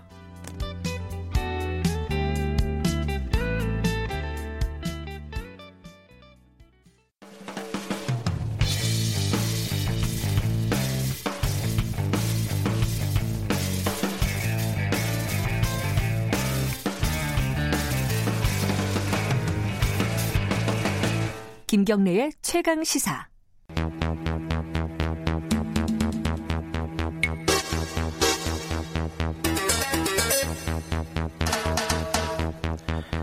네, 사건의 이면을 들여다보고 파헤쳐보는 시간입니다. 추적 20분, 오늘도 두 분 나와 계십니다. 박지훈 변호사님 안녕하세요. 네, 안녕하세요. 박지훈입니다. 한겨레 신문 김한 기자님 안녕하세요. 네, 안녕하세요. 두 분은 설 잘 세셨습니까? 네, 잘 보냈습니다. 오늘 두 가지 얘기를 할 텐데 네. 먼저 한 가지 얘기가 길어지면 뒤에 건 안 해도 되는데 다음에 해도 되고 그 삼성과의 이혼 소송 사실 이제 그 희대의 이혼 소송이었어요. 그렇죠. 세기의 그렇죠. 네, 세기의 이혼 소송 네. 이무재 전 고문이라고 하는 게 맞겠죠? 네. 전 고문과 이부진 지금 호텔신라 사장의 이혼이 확정이 됐습니다. 무려 5년에 걸친 소송이라 그러는데 이렇게 원래 이혼 소송이 길어요? 박지훈 변호사. 아니요, 이렇게 길지 않습니다. 근데 이 사건은 2014년도에 이혼 조정 신청부터 기산이 됩니다. 그러면 뭐 5년 더 넘겠죠. 더 6년이네. 예, 예, 봐야 되는데. 그만큼 다툼의 여지가 좀 많았다고 봅니다. 오. 특히 대법원까지 간 거거든요. 예. 대법원에서 결국은 확정이 된 상황인데 일반적인 이혼 소송도 뭐 다툼이 있다면 조금 시간이 걸려요. 그렇지만 5년씩 하는 경우는 좀 드물다고 봐야 되겠죠. 워낙 액수가 커서 그렇죠. 그런가요? 그런 경우도 있습니다. 말하자면 그거죠. 네. 액수 처음에는 뭐 애초에는 뭐 삼성과의 지배 구조를 바꿀 수도 있다. 뭐 이런 얘기가 나왔을 정도로 그러니까 1조 2천억 원을 두고 이제 다퉜던 거니까. 이무재 고문이 1조 2천억 원을 청구를 한 거죠. 말하자면 거죠. 예, 그렇죠. 1조 2천억 원. 어쨌든 뭐 두 사람이 사적으로 이혼을 결정한 거는 이제 애초에 사실인 거고. 근데 1조 2천억 원을 달라고 한 근거는 뭐였어요? 가능성은 사실은 있다고 봐야 됩니다. 미국 네. 기준으로 보면 특히 캘리포니아 주법에 따르면 거의 절반을 떼가거든요. 근데 이제 우리나라는 조금 다르죠. 혼인 기간 중에 공동으로 형성한 재산을 나눌 수 있다. 그리고 혼인 기간이 한 10년 이상이 되면 일반인 경우 일반의 우리 국민들이 이혼할 때 이제 반반 하는데 그 기준으로 청구를 한 것 같아요. 재산의 절반. 그러니까 2조 5천억을 이제 갖고 있는데 이부진 씨가 예. 그 절반인 1조 2천억 정도를 달라라고 청구를 한 걸로 보입니다. 우리나라에서는 이렇게 절반을 분할해 주는 경우가 별로 없나요? 아, 일반인들은 거의 절반이 됩니다. 그럼 왜 안 해줘요? 재벌도 똑같이 해야 되는 거 아니에요? 일반인들이 이제 이혼 소송을 하게 되면 뭐 거의 이제 부동산이 다예요. 재산이 많은 부동산 있고 뭐 주식도 조금 몇천만 원 있고 뭐 이런 거죠 뭐. 근데 이 사건은 좀 달랐던 부분은 뭐냐면 네. 혼인 기간 중에 형성한 재산이 적었다라는 거예요. 아. 혼인 이전에 이제 다 뭐 증여를 받든 어떤 식으로든지 주식을 받았던 부분이 이제 그게 많이 올라가가지고 네. 재산 형성이 된 거고 혼인 이후에 형성된 재산은 적다. 그래서 그걸 기준으로 봤을 때는 얼마 안 된다라고 판단한 것으로 보입니다. 혼인 이전에 대부분 형성이 됐다. 그러니까 이게 재벌가가 한국 사회에서 굉장히 뭐 특별한 계층이잖아요. 예. 그러니까 이 소송이 뒤집어진 소송이 말하자면 최태원 노소영 지금 이제 진행 중인 소송이죠. 예. 그러니까 이 부분도 결국엔 혼인 과정에서 형성된 재산이 쟁점이 될 텐데 네. 이건 또 정반대로 주장하고 있는 거잖아요. 그렇죠. 그러니까 노소영 측에서는 우리 아버지가 노태우 전 대통령과의 관계 속에서 이 기업이 성장했기 때문에 나의 재산 어떻게 형성이 됐더라도 나의 몫이 크다라고 주장을 할 테고 최태원 회장은 그렇게 생각하지 않겠죠. 그러니까 예. 이게 결국엔 재벌가 한국에서의 이른바 이 재벌 체제가 형성된 맥락이랑도 관련이 있는 거고 이 이무재 고문 같은 경우에는 이른바 이제 뭐 평사원으로 입사를 해서 예. 그 재벌가의 이제 2세와 결혼을 한 스토리였는데 이 과정에서 지금 이제 박 변호사님 말씀하신 대로 형성된 재산의 기여도를 어떻게 볼 거냐 이 부분을 두고 이무재 씨와 그 이부진 씨가 생각이 서로 완전히 달랐던 과정이었죠. 최태원 노소영 그 이혼 소송에서는 노소영 씨가 노태우 전 대통령이 많이 도와줬다. 네, 특혜 속에 그렇죠. 뭐, 예, 성장했다 이렇게 주장. 선격 SK. 예, 예. 예. 그 특혜를 받았기 때문에 노태우 전 대통령으로부터. 네. 그러니까 내가 기여한 게 많다 이런 거잖아요. 그렇죠. 말하자면 쉽게 그렇죠. 말하면 네. 그건데 여기서도. 그런 비슷한 일이 일어나긴 했어요. 이부진 씨가 나는 저기 아버지로부터 차명재산 많이 받아서 이게 재산이 형성됐기 때문에 이무재랑은 아무 관련이 없다. 근데 이거잖아요. 이제 사실은 이래요. 일반인을 자꾸 일반인하고 재벌하고 좀 달리 말하는데 일반인이라면 아버지한테 많이 받아가지고 그 재산을 안 쓴 것도 기여라고 봐요.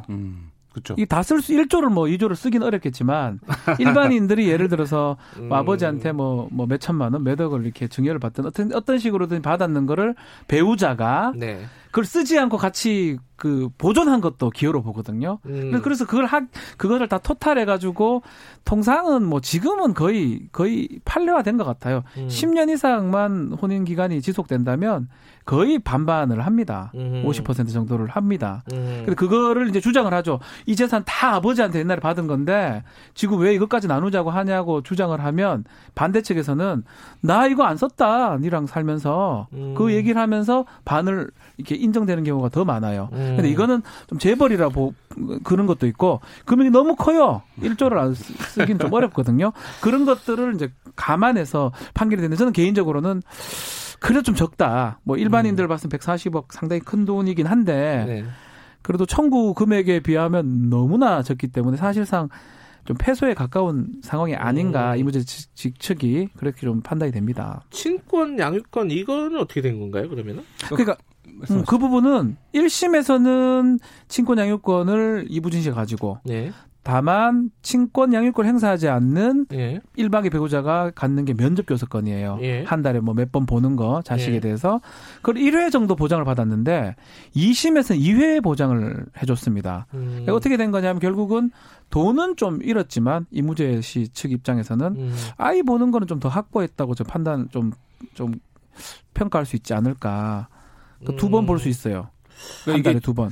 재판의 내용을 그냥 조금 인상 비평을 해보자면 완전히 다른 두 개의 계층에서 뭔가의 시혜적인 혜택을 받는 것 같은 인상이 있을 정도로 일방적인 판결처럼 보이거든요. 그러니까 예를 들면 총 재산이 2조 5천억이라는 게 인정이 됐는데 네. 그중에 말씀하신 대로 통상적인 판례가 50% 지급인데 그게 못 미친다고 하더라도 어느 정도 수준이 돼야 되는데 이건 그렇죠. 뭐 개별에게 돌아가는 못가는 별개로 판례의 어떤 일관성 측면에서 보자면 근데 이 금액이 어떻게 그러니까 채 말하자면 뭐 한 몇 프로, 그러니까 10%도 안 되는 금액이잖아요. 그러니까 네. 어떻게 이런 금액이 10%도 아니죠. 네. 1%도 안 되죠. 네. 그러니까 이런 금액이 책정됐는지 이 근거가 뭔지, 그러니까 이게 금액 총액적으로 많다가 중요한 게 아니라 사실 이제 그렇죠. 그 부분이 이해가 안 되고 그 다음에 지금 친부와 친모가 서로 양육권을 나누는데 2심 재판에서 면접교섭권을 한 해 더 인정해달라가 쟁점이 됐을 정도로 이 자체가 굉장히 일방적이잖아요. 기울어져 그러네요. 있고. 그러니까 이 재판이 결국엔 삼성가가 한국 법조계에 미치는 힘이라든지 혹은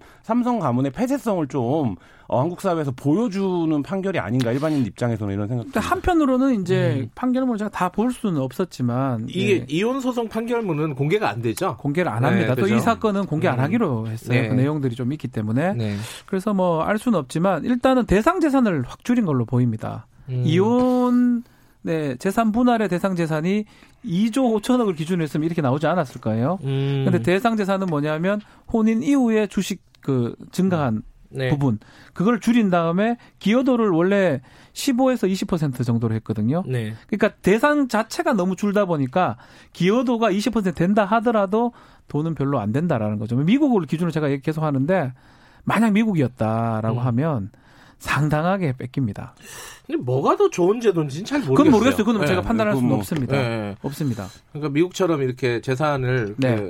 깔끔하게 반씩 나눠주는 반 나누기도 하고요. 네. 만약에 잘못했던 사람 있잖아요. 부정행위나 어떤 그런 사람은 징벌 손해배상 비슷하게 돼가지고 유명한 영화배우나 뭐 스포츠스타 뭐 완전히 끝납니다. 그냥 완전히 다 뺏겨버리니까. 예. 그렇지만 뭐 그게 맞다고 저는 말씀드리는 건 아니고요. 그렇지만 그거랑 우리 판결이랑은 많이 차이 난다. 이 얘기를 좀 드리고 싶습니다. 어쨌든 이게 이번 대법원에서 완전히 정리가 된 건가요? 이번 이혼은? 끝났습니다. 남은 게 있나요? 없어요. 이제 남은 거는 이제 그 140억 정도 뭐 주는 부분하고 이거 판결문 가지고 이제 구청이나 지자체 가서 이제 센터 가서 신고하는 거. 그 절차하고 면접교섭 행사하는 거 이제 앞으로 남았습니다. 씁쓸하네요. 이게 사실 드라마 같은 결혼이었는데. 그렇죠. 예. 드라마, 결론이, 예. 다른 드라마 종류가 다른 드라마 같이 끝나버렸습니다. 그죠? 많이 좀 안타까운 부분도 있는 거죠. 일단은 요거는 뭐 여기까지 하죠. 크게 쟁점을 정리할 부분이 많지는 않은 것 같고요. 또 하나 간단하게 좀 정리를 해보죠. 이 상어 가족 이것도 소송이 지금 붙어 있잖아요. 요거 왜 소송이 붙어 있는지 한번 좀 설명 좀 해주세요. 올해 명절에 많이 아마 애기들이 있는 집에서는 들어본 노래일 텐데 뚜뚜루뚜루로 시작하는 노래죠. 상어 뚜루뚜루뚜루. 근데 그게 표절이에요? 그러니까 이게 빌보드 차트에 들어갈 정도로 공전에 히트를 기록했는데 지금 이 부분에 대해서 그 미국 동요 작곡가인 그 조나단 로버트 라이트, 그러니까 활동명은 조니 온리라고 하는데요. 이분이 내 노래 베이비 샤크를 표절했다. 이렇게 지금 주장을 하고 한국 법원에 민사소송을 제기를 한 겁니다. 노래는 비슷하더라고요. 비슷한 유사해요. 비슷한데 문제는 하나 있어요. 이 사람도 이 노래를 이게 베이비 샤크를 본인이 작곡한 게 아니에요. 뭐 우리로 치면 아리랑을 갖고 편곡했다고 봐야 되거든요. 이게 뭔가 구전입니다. 구전 동요, 뭐 구전 민요 뭐 이런 게 있었는데 다 달라요. 지역마다 이것도 베이비 샤크 한 데도 있고 베이비 샤크 한 데도 있고 약간 음도 다르고 다른데 그걸 이제 본인이 편곡한 건데 이게 대박이 나니까 소위 대박이 나니까 상당한 저작권료 이런 게 있을 거라고 판단이 했을 것 같아요. 그래서 그 부분을 이제 기회로 이제 소송을 제기했는데. 근데 과연 이게 어떻게 될지 한번 봐야 될 것 같아요. 아니 잠깐만. 그러면 자기가 그 저작권을 등록을 했어요? 편곡을 해갖고? 그렇지 않다 하더라도 뭐 등록 여부는 제가 정확하게 못 봤는데 아마 등록이 됐을 것 같아요. 등록이 안 됐다 하더라도 주장할 수 있어요? 안 된다 하더라도 본인이 이제 만들었고 많이 유명해졌다면 본인의 권리라고 볼 수가 있습니다. 일반인들이 흔히 헷갈리는 게 이제 표절과 저작권 침해를 헷갈리는데요. 그러니까 표절은 베꼈다는 의미죠. 그냥 사전적인 의미 그대로. 근데 이 표절이 죄가 되는 게 아니라 결국 법정에서 다투는 건 저작권 침해 여부입니다. 그렇죠. 그러니까 그 저작권이라는 건 이게 원작자와의 얼마나 원작자의 창작 의도나 이런 것들을 이 존재하는데 그 부분을 얼마나 침해했느냐 결국 이걸 다투는 거거든요. 그러니까 이제 자기가 저작권을 갖고 있다고 생각하는 입장에서는 이 노래가 구전가요든 뭐든 이 노래를 지금 이제 현대적 의미로의 저작권은 내가 갖고 있는 건데 이 부분을 무단으로 사용했다 이렇게 주장하고 있는 거고 반면에 스마트시티 그 상어가족을 만든 스마트시티 쪽에서는 아니다. 이거는 이제 박 변호사님 말씀하신 것처럼 원래 뭐가 원작인지를 알 수 없는 구전 동요를 우리가 재해석한 거다. 이렇게 지금 주장을 하고 있는 건데 결국엔 이 부분이 쟁점이 될 것으로 보입니다. 아니 근데 이런 일들이 처음 있는 일이 아닐 것 같아요. 판례가 없어요? 근데 구전은 없어요. 구전 없기도 하고. 근데 뭐 표절이나 저작권 침해 사건들은 꽤 많죠. 그래서 일반적으로는 뭐 가락이라든지 화성이라든지 리듬이라든지 또 악기 이런 거 썼던 걸 보고 과연 구전을 보고 상어 가족으로 만든 건지 아니면 정말 베이비 샤크 이 조니 온이라는 사람이 만드는 걸 보고 만든 건지 막 그게 기준이 될 것 같아요. 그래서 그 상어 가족이 베이비 샤크에서 왔는지 아니면 구전에서 왔는지 그런 판단을 아마 저작권 관련 소송 재판부에서 하지 않을까 보입니다. 조니 온이가 그거를 지금 요청했어요. 그 스마트시티 쪽에 너희가 구전을 듣고 이 노래를 만들었다고 하는데 그럼 너희가 들은 구전을 가져와라 이렇게 요청을 했는데 아직 스마트시티가 공식적인 답변을 하지 않았다고 해요. 근데 만약에 의외로 스마트시티가 우리가 처음에 참고했던 건 이거야 라는 걸 법정에 제출할 수 있다면 그러면 사실 의외로 간단히 끝날 수도 있고 지금 조니 언니가 강하게 의심하는 것처럼 그게 아니야. 너희는 분명히 내 노래를 듣고 이걸 만들었어 라는 부분에서 이쪽에서 해명을 못할 경우에는 아까 오늘 미국 사례 얘기를 많이 하는데 미국에서는 이럴 경우에 합의합니다. 그러니까 예를 들면 일부 저작권을 돌려준다든지 법정 바깥에서 합의하는 경우도 있습니다. 그러면 사실 조니 언니 측에서는 이미 전 세계적으로 공전의 히트를 친 노래가 원 저작자가 자기라고 주장을 하면서 한번 화제를 모으고 있고 막 그게 인정이 된다라면 이게 이제 벌어들인 돈이 엄청날 거기 때문에 그 부분에 대한 일종의 그 로열티 합의를 할 거기 때문에 경제적인 이익도 상당할 수 있는 이런 상황. 이거는 뭐 미국도 그렇죠. 우리도 마찬가지예요. 이렇게 소송 제기하는 게 끝까지 가려고 한다기보다는 소외 합의를 보기 위해서 하는 것도 있습니다. 재판하는 과정에서 지금 김한 기자 정확하게 설명을 했는데 본인한테 유리하다 판단이 들고 또 스마트 스터디 입장에서 불리하다 판단이 들면 뒤에 가서 합의를 봅니다. 특히 7천만이고 엄청나게 인기를 끌었거든요. 그 수익의 일정 부분 아니면 뭐 정액일 수도 있고요. 그것을 줌으로써 소송 치화를 하고 합의가 될 수도 있고 뭐 그런 것들도 앞으로 전개될 가능성도 있다고 봐야 되겠죠. 이게 소송이 지금 한국 법정에서 그렇죠. 벌어지고 있는 거죠. 우리나라 법정에 넣은 겁니다. 근데 미국 법정에서도 할 수 있는 거 아니에요? 근데 미국에 하기에는 저작권 등록이나 뭐 이런 것들이 미국에 돼 있지 않기 때문에 그리고 거기서 수익이 난다기보다는 여기서 수익이 나고 회사 자체가 여기 다 있습니다. 그러다 보니까 관할지가 지금 우리 대한민국 안이 아닌가 이렇게 보입니다. 근데 지금 손해배상 청구 소송을 한 거 아니겠어요? 네. 그죠? 그게 소송 가액이 얼마인지 아세요 혹시? 엄청날 겁니다. 아마 미국식으로 기준을 뭐 매긴다면 벌어들이는 거 다 돌라 할 수 있거든요. 달라고 할 수 있거든요.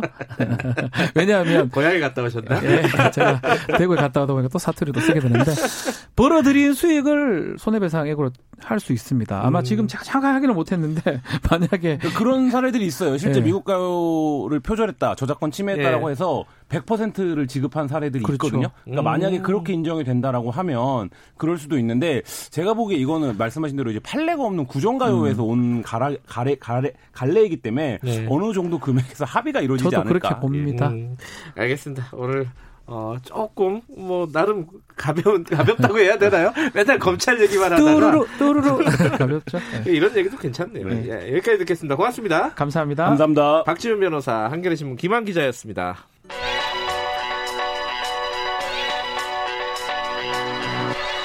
최강 시사 국범근의 눈. 네, 세상 일에 관심이 많은 학생 20대 시사 유튜버 국범근과 함께하는 국범근의 눈. 두 번째 시간인데 뭐 사실상 첫 번째 시간이라고 보면 되겠습니다. 저번에는 전화로 잠깐 연결했고요. 네. 오늘 스튜디오에 모셨습니다. 안녕하세요. 네, 안녕하세요. 예, 저번에 얘기를 하다가 말았어요. 예, 그죠? 중간에 딱 끊겨가지고. 저번에 예. 무슨 얘기를 했는지 기억하시는 분이 있을지 모르겠는데. 네네. 총선 인재 영입 관련된 얘기를 했습니다. 예, 맞습니다. 아, 근데 그러고 보니까 국공근 씨 같은 경우에는요. 예. 인재 영입 대상으로 혹시 연락받은 거 없습니까? 전혀 없습니다. 전혀 없고요. 좀 왔을 것 같은데. 아니, 오더라도 제가 급구 사양할 생각입니다. 제가 되면은 이 가정도 망하고 개인도 망하고 나라도 망하고 하기 때문에 저는 절대로 하지 않겠습니다. 지금 예. 원래 지금 그 모토가 세상 일에 관심이 많은 학생이에요. 네네. 세상 일에 관심 많으면 정치에도 관심 많을 거 아니에요. 뭐 관심은 많아도 그것이 네. 반드시 제가 직업 정치인이 돼야 된다는 의미는 아닐 거고요. 네. 저는 계속 생각하지만 저는 공직에는 전혀 걸맞지 않는 사람인 것 같습니다. 예. 알겠습니다. 네. 저번에 무슨 얘기까지 했냐면은 지금 인재영입 한참 하고 있어요. 1호, 2호, 3호, 4호. 그렇죠. 예. 저번에 독수리 오영재 얘기도 예, 잠깐 하셨는데. 예. 그렇게 인재 영입하는 게 뭐 네. 좋은 사람 영입하는 거야 나쁘지 않은데 왜 안에 있는 사람들이 크는 시스템이 아니라 그렇죠. 밖에서 갑자기 들어오느냐. 그렇죠. 이 네. 얘기를 잠깐 꺼내다가 말았어요. 네네. 그게 무슨 의미인지 좀 설명 좀 해주세요. 그러니까 어떤 조직이든 간에 네. 그 조직이 잘 되려면 내부적으로 이제 수혈이 될 수 있는 시스템이 있어야 되는데 네. 뭐 회사 같은 경우에도 신입사원 들어오면 네. 그 사람들이 뭐 처음부터 중책을 만든 경우는 없잖아요. 네. 말단 신입사원부터 시작해서 옆에서 사주가 붙어가지고 하나하나씩 이제 막 구르고 깨지면서 굳은 살도 박히고 그러면서 점차 이제 중책을 맡아가는 것이 일반적인 조직의 어떤 그 생리일 텐데 네. 이상하게 이 정치권 같은 경우에는 뭐 안에 정당 내에 보면 그 청년 조직이 없는 것도 아닌데 있죠. 그렇죠. 거기서 오랫동안 헌신한 사람들은 오히려 빛을 보지 못하고 선거철만 되면 이제 외부에서 다른 거 하다가 생뚱맞게 이제 징발이 돼서 끌려오는 이런 시스템이다 보니까 징발 그렇죠. 예. 누가 그런 표현 하더라고요. 이 선거 시즌만 되면 다들 피가 부족해가지고 흡혈귀가 된다고 그렇죠. 예, 외부에서 예. 뭔가를 수혈해야 된다고 예. 피를 찾아서 돌아다닌다고 예. 내부에서 크는 시스템. 근데 그게 왜 안 되는 걸까요? 내부에서 이렇게 굳은 살 박히면서 이렇게 네. 차근차근 성장해가는 이거 왜 안 되는 거라고 보세요? 우선 우리 정당 그 조직에 그런 조직들이 있긴 하지만 네. 내부적으로 그 탄탄한 시스템이 갖춰져 있지 않다는 게 가장 큰 문제인 것 같습니다. 그러니까 이 각 정당마다 이른바 그 정치인 사관학교처럼 해서 네. 그냥 예시를 들자면 뭐 연예기획사 같은 느낌이죠. 연예기획사 같은데 보면 내부적으로 그 연습생들을 훈련시켜서 아이돌로 딱 데뷔시키는 그 커리큘럼이 다 존재하잖아요. 네. 그래서 연습생들이 어떤 꿈을 가지고 그 기획사의 오디션을 봐서 아주 어린 나이부터 철저하게 훈련이 된 다음에 네. 그 다음에 마지막 단계에서 이제 아이돌 상품으로 나가게 되는 그 네. 일종의 그 커리큘럼과 그 메커니즘이 딱 이렇게 존재하는데 과연 이 정당에는 그럴 만한 그 학교라고 사관학교라고 이렇게 지칭할 만한 그런 탄탄한 시스템이 있는가 이 문제라고 생각을 합니다. 그리고 두 번째로는 네. 그리고 그 정치판에 청년들이 막 뛰어들기 힘든 게 뭐 정당만 못해서 그런 거라고 생각을 하지 않아요. 예. 이게 우리나라 전체적인 정치 풍토의 문제라고 저는 생각을 하는데요. 일단 돈 많은 사람들이 좀 압도적으로 유리한 이 선거법에도 저는 큰 문제가 있다고 생각을 합니다. 특히 우리나라 그 국회의원 선거에는 기탁금이라는 제도가 있는데요. 네. 1,500만 원이죠? 그렇죠. 1,500만 원. 예. 사실 그 보통 청년들 같은 경우에 1,500만 원을 가지고 있는 청년들도 일단 적고 그리고 그 1,500만 원도 나가고 나서 무조건 돌려받을 수 있는 돈도 아니고 몇 퍼센트 받아야 되죠? 몇 그렇죠? 퍼센트죠? 당선이 되거나 아니면은 15% 이상 득표를 해야 되는 거거든요. 예. 그러니까 이제 청년들 같은 입장에서는 딱 이렇게 내가 나가겠다 하고 딱 통 크게 도전할 만한 청년들이 많이 있지 않은 게 사실이죠. 집이 잘 살면 가능하겠네요. 그렇죠. 그러니까 돈 많은 백수 아니면 네. 금수저 뭐 이런 사람들이 오히려 그 정치에 진출하기 용이한 그런 환경이라는 거죠. 은행 가서 나 총선 나갈 테니까 1,500만 원 대출해 달라 그러면 안 해줄 거예요, 아마 그죠? 아, 당연하죠. 나가라 그러죠. 아, 여러 가지 그러니까 그 정당 내 시스템도 제대로 안 돼 있고 예. 여러 가지 사회적인 어떤 그렇죠. 제도도 문제가 있다 이런 예, 말씀이시네요. 예. 그럼 어떻게 해야 되나요? 청년들이 뭐 스스로의 이익 같은 것들 대변하기 위해서 정치에 진출해야 된다. 이것들은 많이 얘기해요. 그렇죠. 예, 예. 그럼 어떻게 해야지 잘 될까요? 그러면? 근데 이런 상황에서는 네. 방금 그 수혈 말씀을 하셨는데 네. 젊은 피, 그러니까 젊은 사람이 오더라도 네. 4년 정도 있다가 되면은 완전히 그 모든 게 다 쪽쪽 빨려가지고 좀비처럼 해서 이렇게 나가게 되는 네. 이 경우가 지금 많이 봤어요. 그렇죠, 그렇죠. 네. 그러니까 뭐 새로운 물을 간다만 해가지고 물갈이라는 말을 계속 씁니다만은 그러니까 새로운 물이 들어오더라도 똑같이 이제 구정물이 돼서 나갈 수밖에 없는 이 전반적인 시스템의 문제도 있고 이 풍토의 문제도 존재하는 것 같아요. 그래서 네. 이 두 가지를 같이 고쳐야 된다 생각을 하는데 가장 먼저 고칠 수 있는 건 물론 이제 제도죠, 제도. 예. 이 선거 제도. 를 개혁하는 것과 그리고 이 정치 교육 제도를 개혁하는 것이 가장 그 출발점이 되지 않을까 싶습니다. 각 정당들이 아이돌 연습생들 데뷔시키는 것처럼 그렇게 청년 정치인들을 예. 키우는 시스템을 적어도 그 정도는 마련해야 되는 거 아니냐. 그래서 연예 기획사를 보고 배워야 돼요. 예. 그 얘기가 인상적이네요. 네네. 또 하나 여쭤보고 싶은 게 역시 비슷하게 맥이 같은 건데 예. 이번에 선거 연령이 한 살 내려갔습니다. 예. 이제 만 18세도 할 수 있어요. 예. 고3들이 이제 상당수 투표를 할 수 있는 건데 그렇죠. 예. 걱정하는 이른바 어른들이 예. 많습니다. 예. 어떻게 보십니까?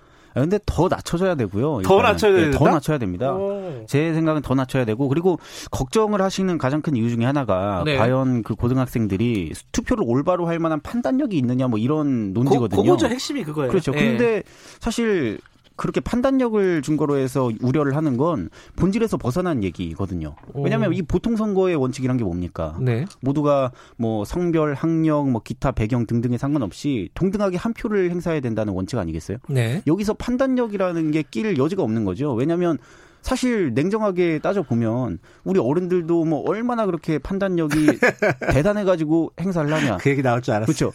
이런 엄정한 잣대로 하면은 걸러질 사람들 많이 있을 겁니다. 그리고 단적으로 얘기해서 저 같은 무지렁이도 서울대 교수님과 똑같이 한 표를 행사해야 된다는 게 이 보통선거의 원칙인 거거든요. 네, 네. 판단력을 기준으로 해가지고 뭐 어떻게 기준을 할 것이 뭐 선거법 뭐 시험 볼 것도 아니고 그러니까 이 판단력을 증거로 해서 애초에 이야기를 하는 게 본질에서 벗어난 얘기일 뿐더러 네. 그리고 우리 청소년들이 그렇게 판단력이 떨어지냐 하면 저는 그렇지 않다고 생각합니다. OECD 국가 중에서도 우리 청소년들의 문해력이 상위권에 위치하는 걸로 나오고 있고 그리고 또 18세라고 하면은 뭐 군대도 갈 수 있고 결혼도 할 수 있고 기타 모든 그 사회 활동을 하는 게 다 법적으로 보장이 되어 있는 나이인데 네. 투표만 할 수 없다라는 것은 저는 어불성성이라고 보는 그러니까 거죠. 그거예요. 예. 이제 반대하는 여론 중에 지금 어차피 통과됐지만은 뭐 걱정했던 여론들이 지금도 뭐 걱정하는 사람도 있습니다. 예를 들어 와, 좀 쉽게 얘기하면 예. 정교조 선생님이 정치적으로 편향이 돼가지고. 예. 교실에서 학생들 보고 네. 이렇게 투표하라 그러면은 애들이 그대로 투표를 해서 위험하다. 근데 이런 얘기가 있습니다. 저도 학교 다닐 때요. 일배하는 선생님도 있었고 뭐 진짜 일배를 해요? 진짜 있었어요. 예, 예. 그분 대타로 들어온 교사님이었는데 얘기하다 보니까 진짜 자기가 일배한다고 얘기를 하더라고요. 그래서 막 싸웠죠. 네. 일배한 선생님도 계셨고 뭐 입만 열면은 저기 뭐야 그 이제 박정희 대통령 그 찬양하고 이런 선생님도 있었는데. 아, 그렇군요. 예. 네. 저희 막 그분들이랑 막 언쟁도 많이 하고 그랬거든요. 그러니까 그런 거는 이 청소년들의 어떤 주체적인 사고력을 너무 지나치게 인정을 하지 않아서 하는 얘기인 것 같고. 네. 예, 저는 좀 인정하기가 힘듭니다. 예. 알겠습니다. 그렇게 걱정하는 사람들은 많이 있어요. 예, 근데 예. 걱정이 뭐 기우다. 예, 이런 말씀이신 것 같고요. 예. 최근에 핀란드에서 만 34세 총리가 나왔습니다. 예. 그거 보시고 어떤 생각이 드셨습니까? 저는 근데 그게 부러운 게 그 사람이 생물학적으로 젊다는 것뿐만이 아니라 저 사람이 딱 나오는 거는 결과거든요. 그 자체가 원인이 아니라 저는 결과라고 보는데 저 현상을 가능하게 한 그 원인 그것이 저는 좀 부러웠습니다. 그러니까 34세의 청년도 총리까지 갈 수 있는 그 정치 환경, 풍토 이것이 그냥 나오는 것이 아니거든요. 그리고 그런 사람들 유럽의 정치인들 보면 어떤 결실을 맺는 그 나이는 생물학적인 나이는 매우 젊지만 그 사람이 정치권에 들어와서 쌓은 이른바 그 정치 짬밥이라는 거는 웬만한 기성 정치인 못지않게 길거든요. 왜냐하면 그 사람들은 정치 활동을 거의 막 10대, 뭐 15살에 시작을 한 사람도 있고 그러니까 일단, 정당 활동이나 그렇죠. 이런 것들을 더 어릴 때 시작한다. 그렇죠. 정당에 가입할 수 있는 연령 자체도 굉장히 낮고요. 그리고 거기서 정치인으로서 이제 육성시키는 그 프로그램도 굉장히 잘 돼 있기 때문에 아주 어린 나이부터 활동을 할 수가 있는 거죠. 알겠습니다. 예. 오늘 여기까지만 얘기 듣고 보내드려야겠습니다. 네네. 고맙습니다. 네, 감사합니다. 국방근 씨였습니다. 김경래 최강사 여기까지 하겠습니다.